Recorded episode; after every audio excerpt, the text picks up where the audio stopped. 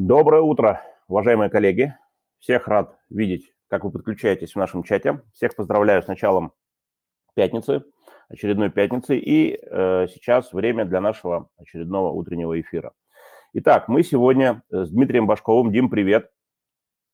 Леш, привет. Uh, привет всем, ребят. Я думаю, что ни для кого не секрет, и я его открою, если кто не знает, что сегодня в час собирается ЦБ и обсуждают повышение процентной ставки. И эксперты говорят, что точно повысят. Вопрос на сколько? На четверть э, пункта или на 0,5? Вот. И, соответственно, деньги станут для банков дороже, и есть риски, что ставки по ипотеке могут подняться. Я думаю, что мы сегодня эту тему порассуждаем, правильно, Леш? Конечно, и именно поэтому мы сегодня решили э, анонсировать такую тему, как рынок ипотеки «Новая реальность». Да? Что сейчас происходит на рынке ипотеки.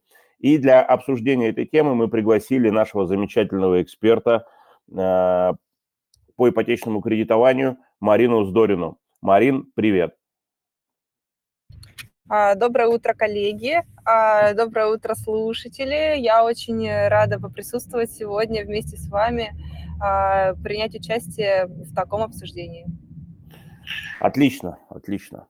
Ну что, прежде чем мы перейдем к основной теме обсуждения, небольшой регламент, напомню, у нас открытый диалог, каждый из вас может включаться в обсуждение, для этого вам достаточно нажать кнопочку по центру вашего чата, мы увидим вашу поднятую руку и обязательно дадим вам слово.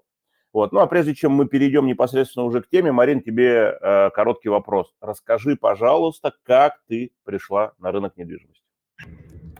А, спасибо большое за такой личный интересный вопрос.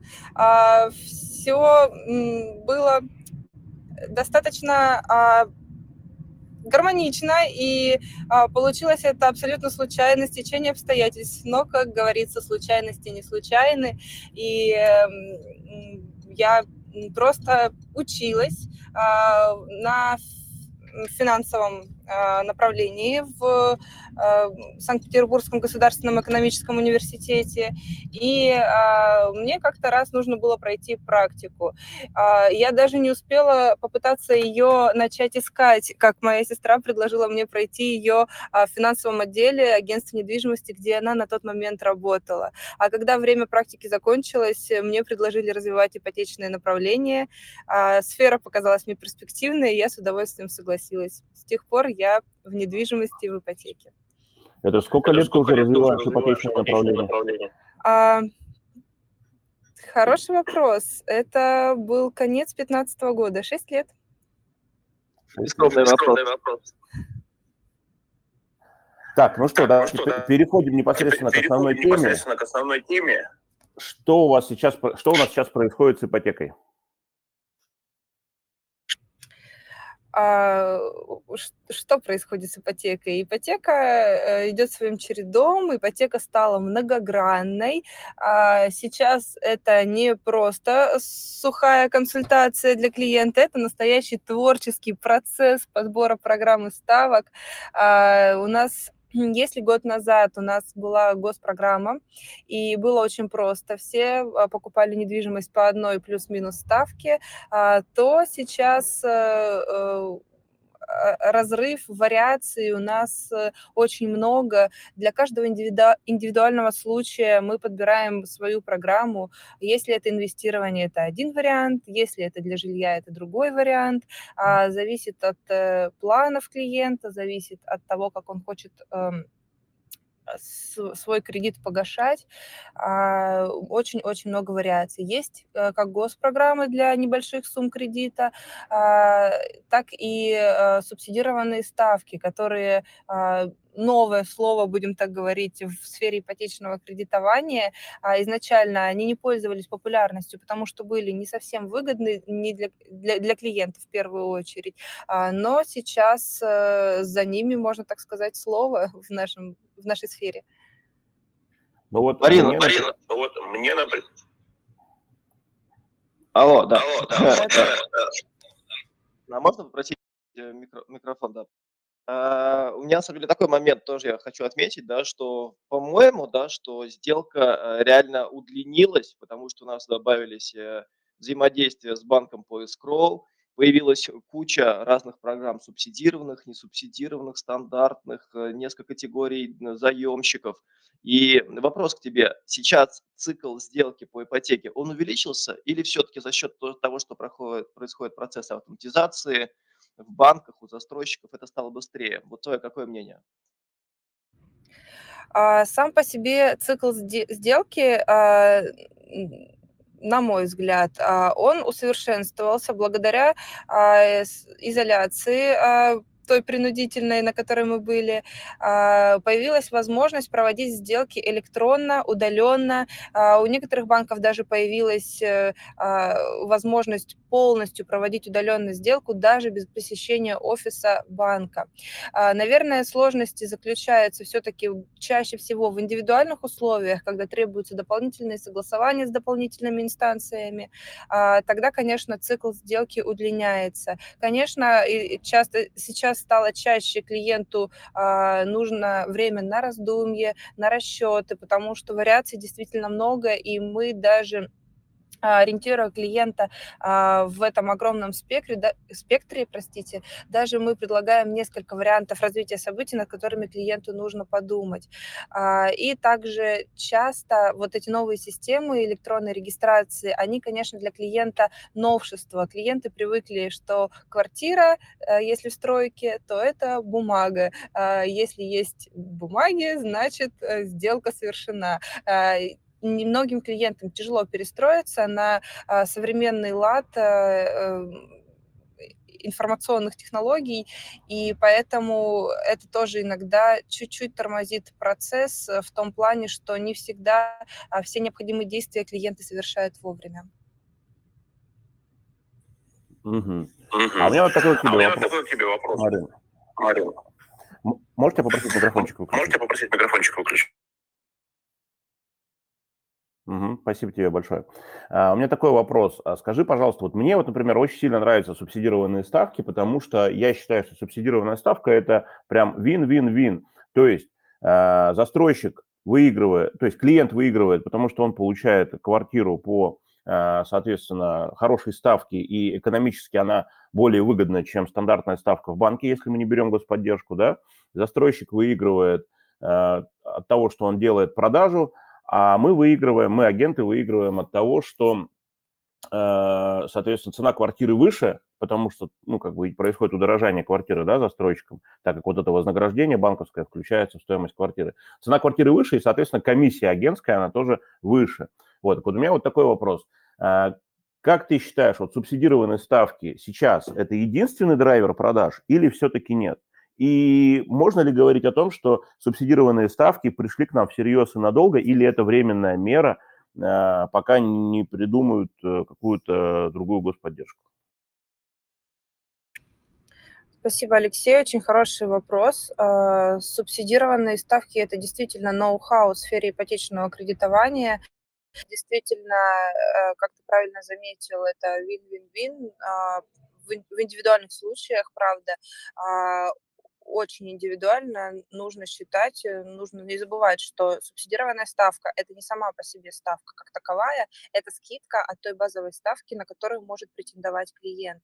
То есть мы берем базовую программу, будь это стандарт, будь это госпрограмма, господдержка, госпрограмма, либо семейная ипотека, и уже от нее отнимаем скидку по ставке только тогда мы получаем а, ту реальную ставку, который, на которую может претендовать клиент. И а, даже получив эту ставку, нужно смотреть, а, выгодно ли клиенту, а мы в первую очередь а, работаем так, чтобы а, показать выгоду всю клиенту, потому что чаще всего объекты недвижимости это инвестиционный проект, даже если клиенты покупают для себя, они все равно заинтересованы в том, чтобы их объект э, был экономически выгодным. А, мы всегда смотрим, выгодно ли клиенту а, брать эту самую субсидированную ставку, потому что если это небольшие суммы кредита, то нет смысла повышать э, стоимость объекта, либо если клиент планирует с продажи какого-то имущества а, погасить э, кредит в ближайший год-два, тогда тоже сложно говорить о том, э, что субсидированная ставка может быть выгодна. А если все-таки это действительно выгодная а, ситуация для клиента и для всех участников сделки, а, то э, субсидированная ставка это, конечно, самый интересный вариант на данный момент потому что ставка не меняется, клиент может э, сам а, будем так говорить, управлять своим кредитом, а, управлять своей переплатой, и действительно это для всех участников выгодно, поэтому мне кажется, что субсидированные ставки – это а, по-настоящему длительное такое решение банков, э, которое а, всегда на мой взгляд, будет доступна при покупке а, объектов недвижимости от застройщиков. Ведь именно на поддержку застройщиков направлена эта программа. А, будет ли новая госпрограмма, сложно сказать. А, ключевая ставка сейчас а, ведет себя не лучшим образом для нас, для э, э, для работников сферы ипотечного кредитования и вообще кредитования в принципе. Поэтому мне кажется, что э, новой господдержки как таковой не предвидится, потому что ну, считается, что сейчас экономическая ситуация более-менее стабильная.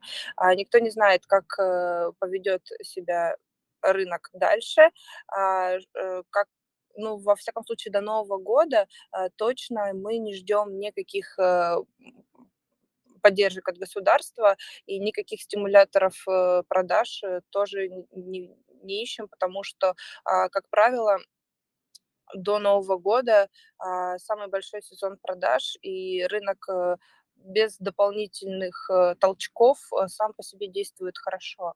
Поэтому скорее всего, от государства помощи мы не дождемся. А субсидированные ставки – это один из основных таких ключевых а, рычагов продаж. Но мы не забываем, что у нас еще остались э, госпрограмма. А, часто а, клиенты находят выход финансовый, чтобы получить именно эту ставку, потому что она не предполагает никакого повышения и действительно дает хорошую льготу. Также есть семейная ипотека. Напомню, что э, семейная ипотека теперь у нас возможна для семей с одним ребенком. Самое главное, чтобы этот ребенок был был не старше, чем 2018 года рождения, либо чтобы у него был статус инвалидности, тогда он может быть любого возраста, если он несовершеннолетний.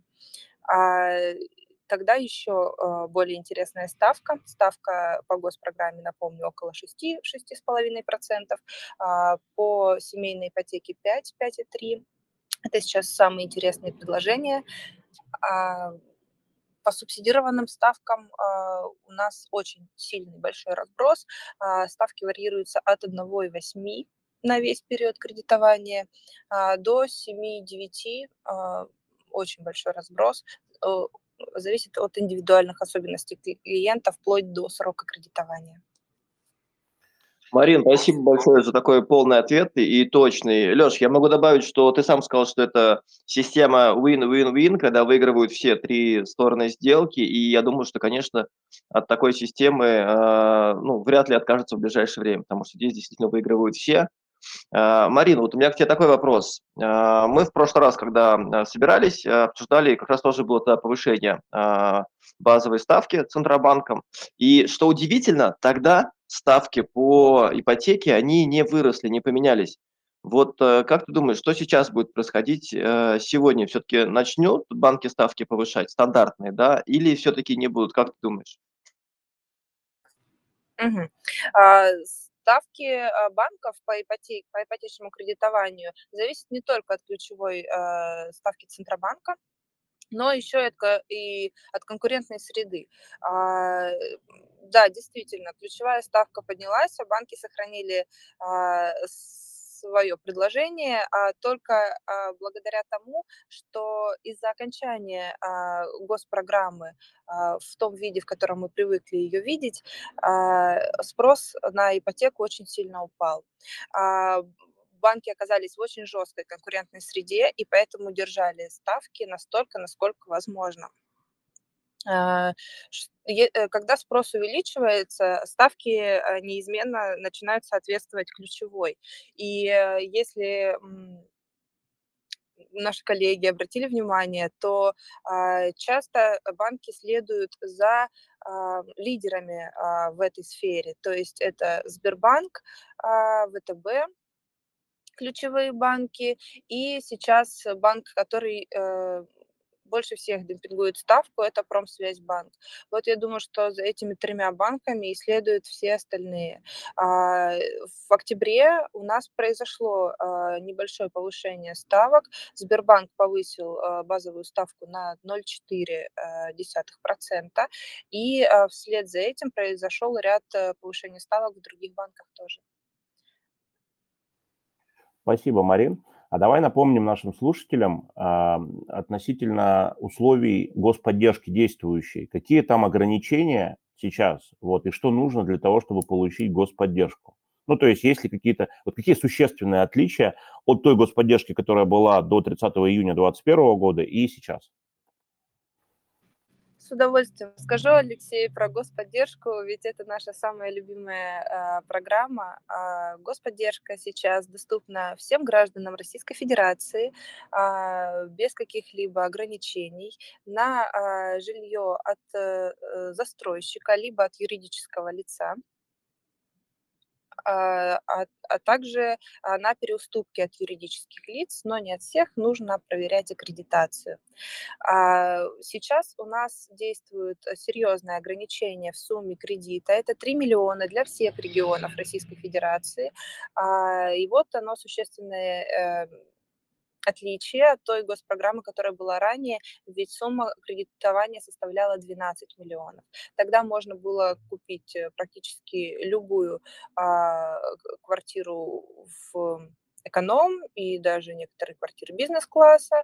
А сейчас э, в ипотеку по госпрограмме можно зайти либо только с солидным первоначальным взносом, а, либо а, какими-то объектами недвижимости, а, которые составляют не больше 3,5 миллионов стоимости. Также у нас по госпрограмме минимальный первоначальный взнос 15%, ставка и чуть-чуть немного варьируется у некоторых банков, а если первоначальный взнос составляет 20%. Все-таки 20% это стандартный первоначальный взнос, который хочет видеть Центробанк а, рекомендует банкам не принимать меньше, но тем не менее конкурентная среда у нас действительно а, настолько стала серьезной, что банки относятся к клиентам, а, к своему потребителю все лояльнее и лояльнее. И сейчас по стандартным программам минимальный первоначальный взнос 10%, и а, по ипотеки по двум документам, а сейчас первоначальный взнос 20%. Это, кстати, первый раз за всю историю ипотечного кредитования. Я вижу такую э, ситуацию, потому что раньше такой, такая программа была с минимальным первоначальным взносом 30. Это, на мой взгляд, большой прогресс в э, сфере ипотечного кредитования. Согласен. Марина, госп... А, да, Леш, извини, давай продолжай.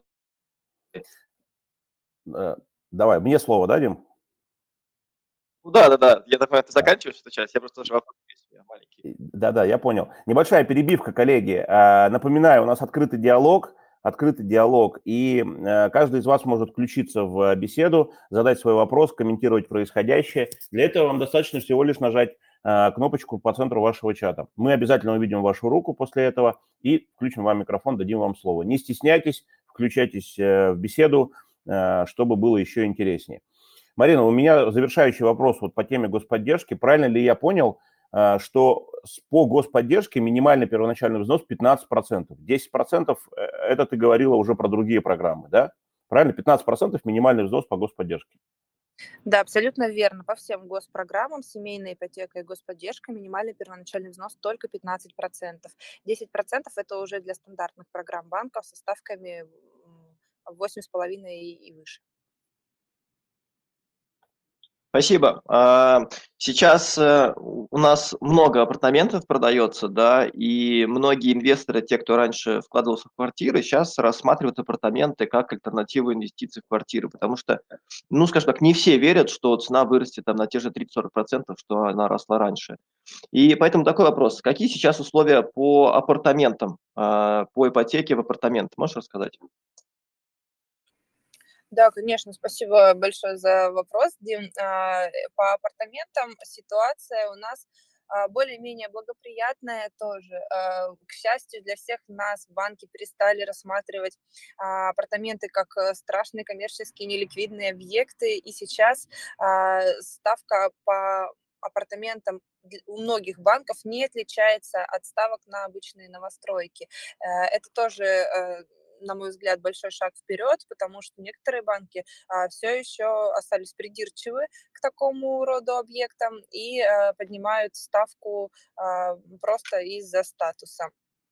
А, что касается субсидирования, то для многих застройщиков банки включили и эту программу, поскольку апартаменты имеют статус нежилого объекта, то мы не можем, не можем э, включить ее в государственные программы, это госпрограмму и семейную ипотеку, а также не можем использовать материнский капитал на погашение кредита по апартаментам. Поэтому здесь субсидирование играет как нельзя лучше, и это единственный способ адекватно понизить ставку. А, поэтому э, апартаменты сейчас у нас по ставкам практически такие же, как и а, на объекты жилые. А, и единственное отличие – это отсутствие госпрограмм. Спасибо. Я добавлю, то есть получается, что у нас где-то там от 4-6% в принципе ипотека на апартаменты действует. Конечно, многое зависит от застройщика и от той э, программы субсидирования, которые они используют вместе с банком, а, но в целом, да, среди а, застройщиков по апартаментам я встречала и такие ставки. Это факт. Спасибо, спасибо, Марин. У меня такой вопрос. Вот э, сейчас все больше и больше приходит, э, я слышу, вижу запросов на ипотеку без ПВ. Да, то есть есть не, несколько застройщиков, их можно пересчитать по пальцам одной руки даже, и то останутся лишние пальцы, которые делают э, программу без первоначального взноса сами, да, застройщики, вот, э, помогают клиентам там оформлять эту ипотеку. А вот что с банками? Вообще есть банки так, какие-то сейчас, какие, где, мож, где клиент может взять ипотеку с нулем ПВ? О, это тоже очень хороший вопрос. Спасибо, Алексей. А, по э, ипотеке без первоначального взноса а, у нас на время а, пандемии была прекращена э, работа практически со всеми банками.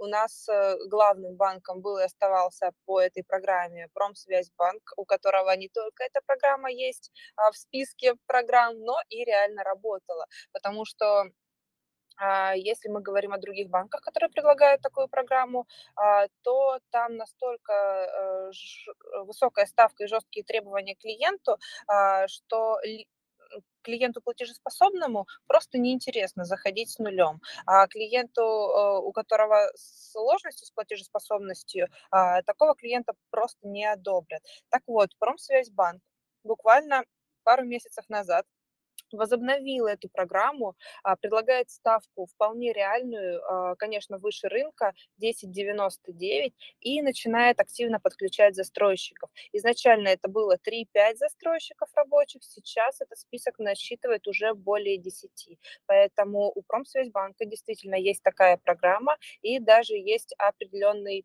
а, пул застройщиков, с которыми можно поработать. Но к вопросу о программе без первоначального взноса. Да, действительно, она существует, да, действительно, она работает, а, но во-первых, очень высокая ставка, и а, у клиента очень большая переплата получается. Во-вторых, ограниченный список застройщиков. А, э, который, который, которых может рассматривать клиент. А, и поэтому у клиента одни ограничения. А также повышенные требования к платежеспособности, потому что клиент без первоначального взноса – это уже зона риска, то есть это уже отклонение как таковое. А моя рекомендация все-таки первоначальный взнос искать. Есть очень много способов заходить хотя бы с 10% первоначальным взносом. Есть очень много способов э, найти первоначальный взнос. Об этом могу рассказать индивидуально, если к нам а, обратятся наши партнеры Э, все-таки у нас тогда и к платежеспособности клиента будет меньше вопросов, и ставка для клиента будет меньше, и мы сможем выбирать любой абсолютно объект недвижимости, который только э, клиент захочет.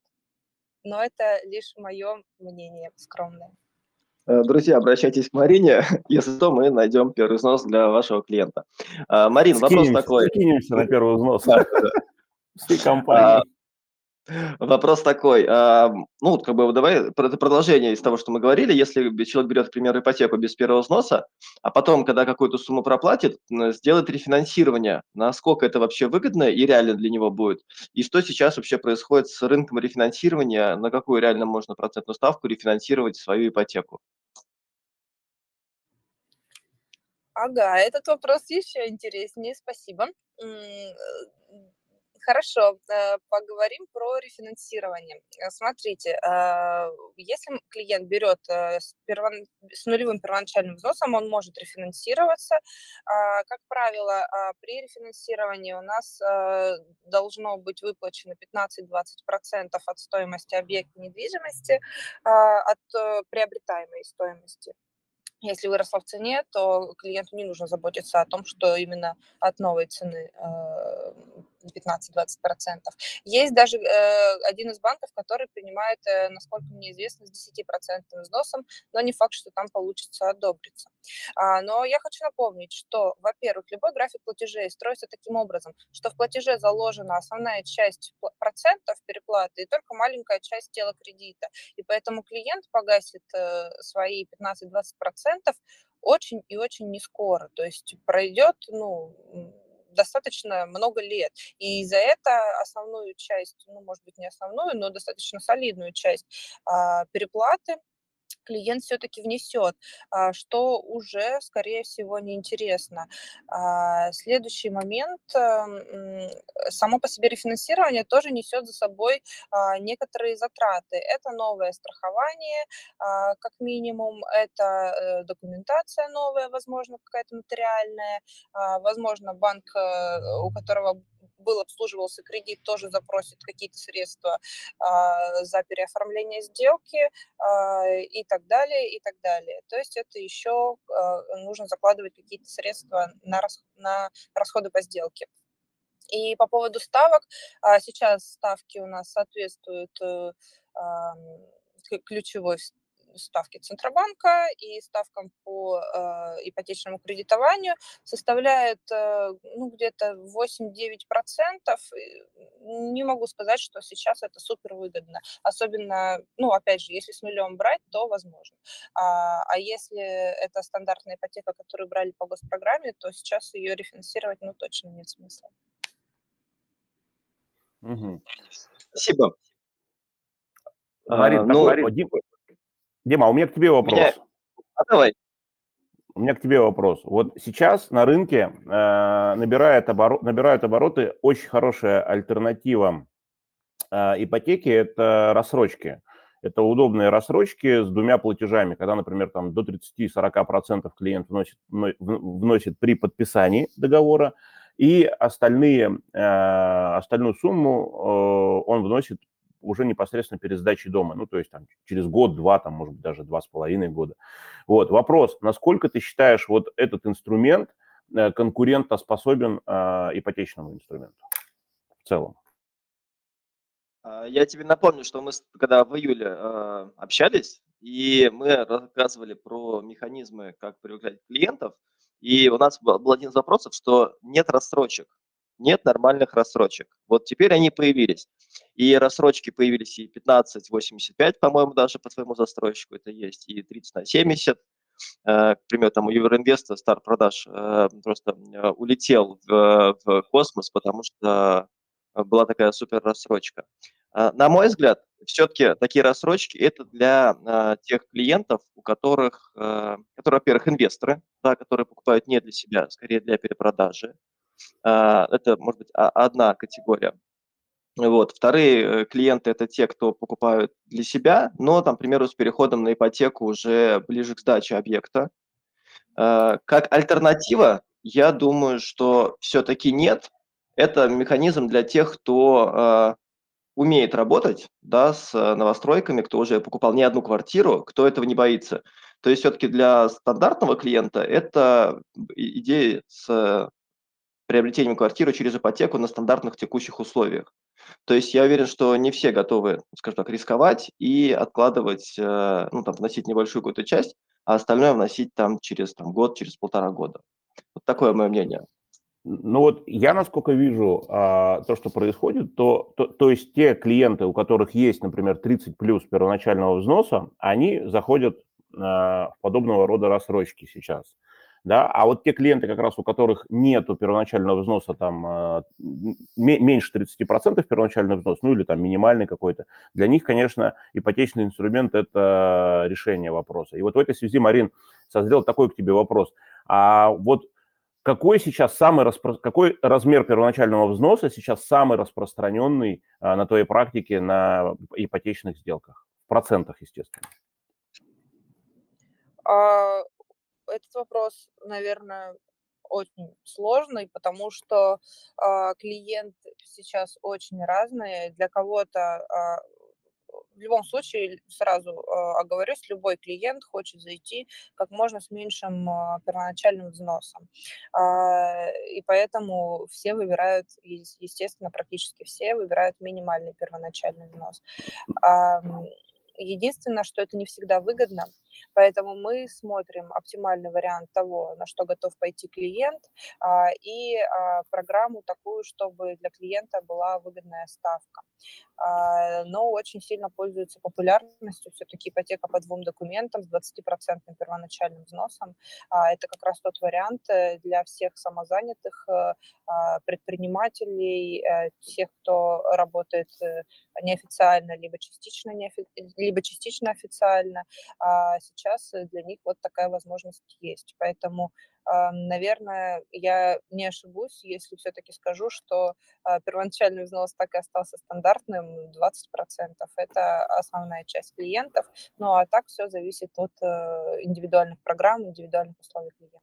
Ну, правильно я тебя понял, почти все клиенты у тебя а, идут с первоначальным взносом до 30%, то есть меньше 30%. Мало у кого первоначалка 30+, да? Да, это скорее исключение, чем данность. Вот, я об этом и говорил. И у нас так совпало, уважаемые нас, коллеги. Получается, что как раз а, вот рассрочки это для тех, у кого э, денег хватает на как раз вот минимальный взнос 30%. А тем, кто не хватает, то это идут в ипотеку. И у нас так совпало, у нас среди слушателей сейчас я вижу Александр Бабичев, представитель Евроинвест Девелопмент. Это как раз-таки один из лидеров рынка по предоставлению подобного рода рассрочек. Александр, приветствую тебя. Привет. А, у тебя был какой-то вопрос, ты руку поднял. Я хотел сам тебе да. слово дать, но у тебя есть вопрос. Слушай, на самом деле я хотел поделиться инструментом, которым у нас сейчас активно пользуются, как раз-таки вот связанный с ипотекой и с рассрочкой, это комбо. Это ипотека в рассрочку.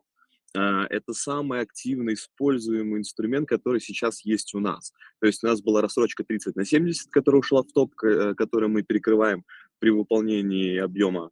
А, но ипотека в рассрочку сейчас самый ходовой. Это ее берут э, студенты, люди также под инвестицию рассматривают. А, но далеко не все наши партнеры, коллеги знают про этот инструмент.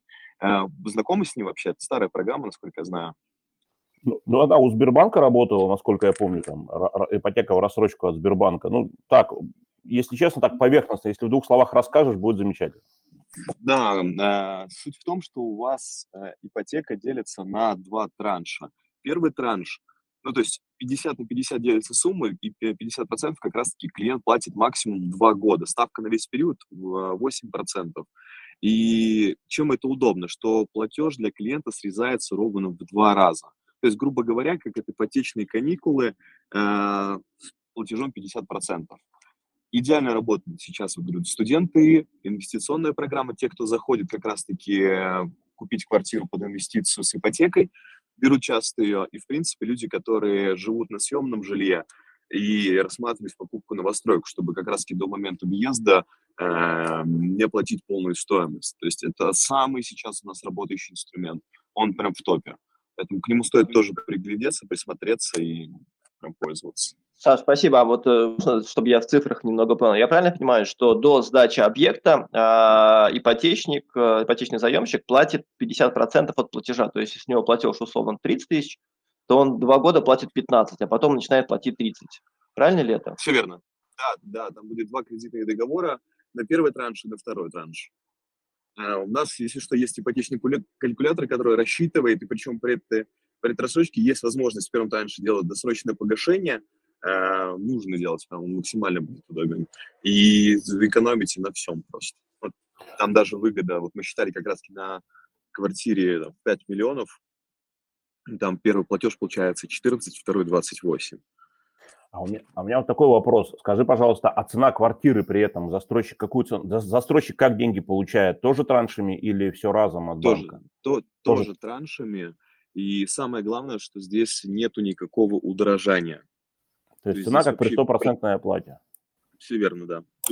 Это, мне кажется, отличный вариант для переезда, да, например, ты живешь в собственной квартире, там у тебя семья увеличилась, хочешь расшириться, берешь ипотеку на два года, платишь, платишь по пол платежа, переезжаешь в новую квартиру, старую продаешь и закрываешь ипотеку, в принципе, платя да, да, да. Пол, пол платежа. Да, Слушай, это, это один из самых рабочих инструментов. Крутая штука. Дим, так это хорошая история. Сейчас я уже, у меня мысли появляются, как ее в трейдинг встроить наш. Это то есть как а, бы вообще... У меня тоже мысли пошли, да. Да, прям спасибо, Саш, спасибо, что подключился. Классная история, классный инструмент, да. Тут просто прям э, новый драйвер продаж нам сейчас э, mm-hmm. озвучил. Да, вам спасибо, Марина, вас очень приятно слушать. Спасибо, я много нового узнал сегодня. Всего спасибо. Доброго. Спасибо, спасибо большое. У меня есть финальный вопрос для Благодарю, Марины. Александр. Спасибо, ребят. А, вопрос такой. А, сейчас, а, после того, как все посели дома, после ковида, стала очень актуальна загородная недвижимость. И мы в том числе ну, включаем застройщиков, которые занимаются именно загородной недвижимостью, строительством поселков, ИЖС. Марин, можешь сказать в двух словах, как сейчас обстоят условия с кредитованием вот за загородной недвижимостью? Что там происходит? Да, тоже хороший вопрос. Загородная недвижимость для банков– это не самые ликвидные объекты, поэтому они не торопятся брать их в залог. И, естественно, условия для таких объектов недвижимости э, выше, чем э, стандартные условия. Э, наверное, топом среди банков э, для такого объекта это будет все-таки Сбербанк, Россельхоз. А есть еще несколько банков, которые рассматривают, э, Санкт- Санкт-Петербург, кстати, а, еще несколько банков, которые рассматривают, э, но первоначальный взнос на такие объекты недвижимости от 25% и выше, а, и ставки тоже на порядок выше, на, в основном на, там, на полтора-два процента точно. Спасибо. Спасибо. Спасибо, Марин. Коллеги, ну что, мы уже больше, 10, больше 8, 8 минут уже перерасходовали наше эфирное время. Давайте потихонечку завершать. Итак, э, что я для себя понял, э, это то, что ипотека сейчас э, Э, соответственно, господдержка очень сильно сократилась, семейная ипотека, наоборот, стала чуть доступнее, да, она может быть и с одним ребенком, раньше была только с двумя, но главное, чтобы ребенок был 2018, не, не старше 2018 года рождения. Господдержка, сократились лимиты до 3 миллионов рублей, э, появились программы с, э, с первоначальным взносом 0 рублей, это Промсвязьбанк, и если я правильно тебя, Марин, понял, везде, где Промсвязьбанк аккредитован, во всех объектах, в которых Промсвязьбанк аккредитован, клиентам можно смело предлагать ипотеку без ПВ в этих объектах, да? А, нет, прости, здесь я тебя а? откорректирую. Сейчас только около 10 застройщиков вступили а, в эту программу а, с Промсвязьбанком.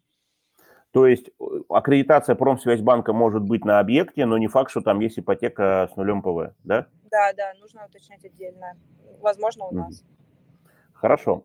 на рынке появляется очень интересный, появился очень интересный инструмент ипотека в рассрочку, о котором нам рассказал Александр Бабичев, да, Евроинвест Девелопмент. И э, этот инструмент сейчас, возможно, будет э, набирать обороты по всему рынку.